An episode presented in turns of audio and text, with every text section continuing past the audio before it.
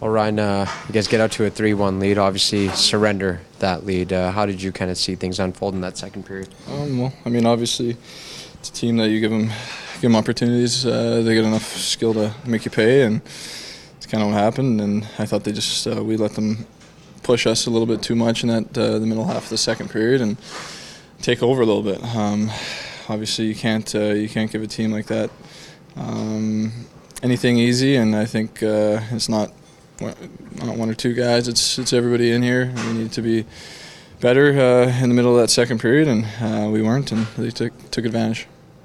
A little disappointing. You guys had something going. It seemed like the Boston thing put a lot of wind in your sails, uh, and it didn't seem to last for the next game.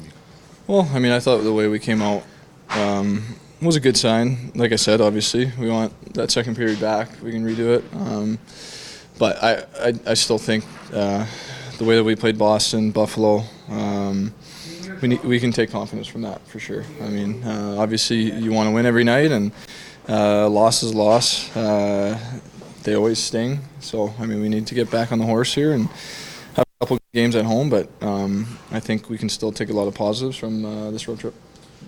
You guys had a two goal lead and then quickly tie it that really seem to take the wind out of your sails? that you feel because they obviously, obviously have the two. Uh, yeah, yeah. I mean, of course, it's uh, you're up two and they tie it that quick. Um, you got to be able to find a way to respond, and uh, unfortunately, we, we couldn't get that next one. And uh, once they get get up, again, you just got to keep pushing and pushing. And uh, I think this group is showing that we can uh, be resilient and and can push back. And tonight it just was a little too late.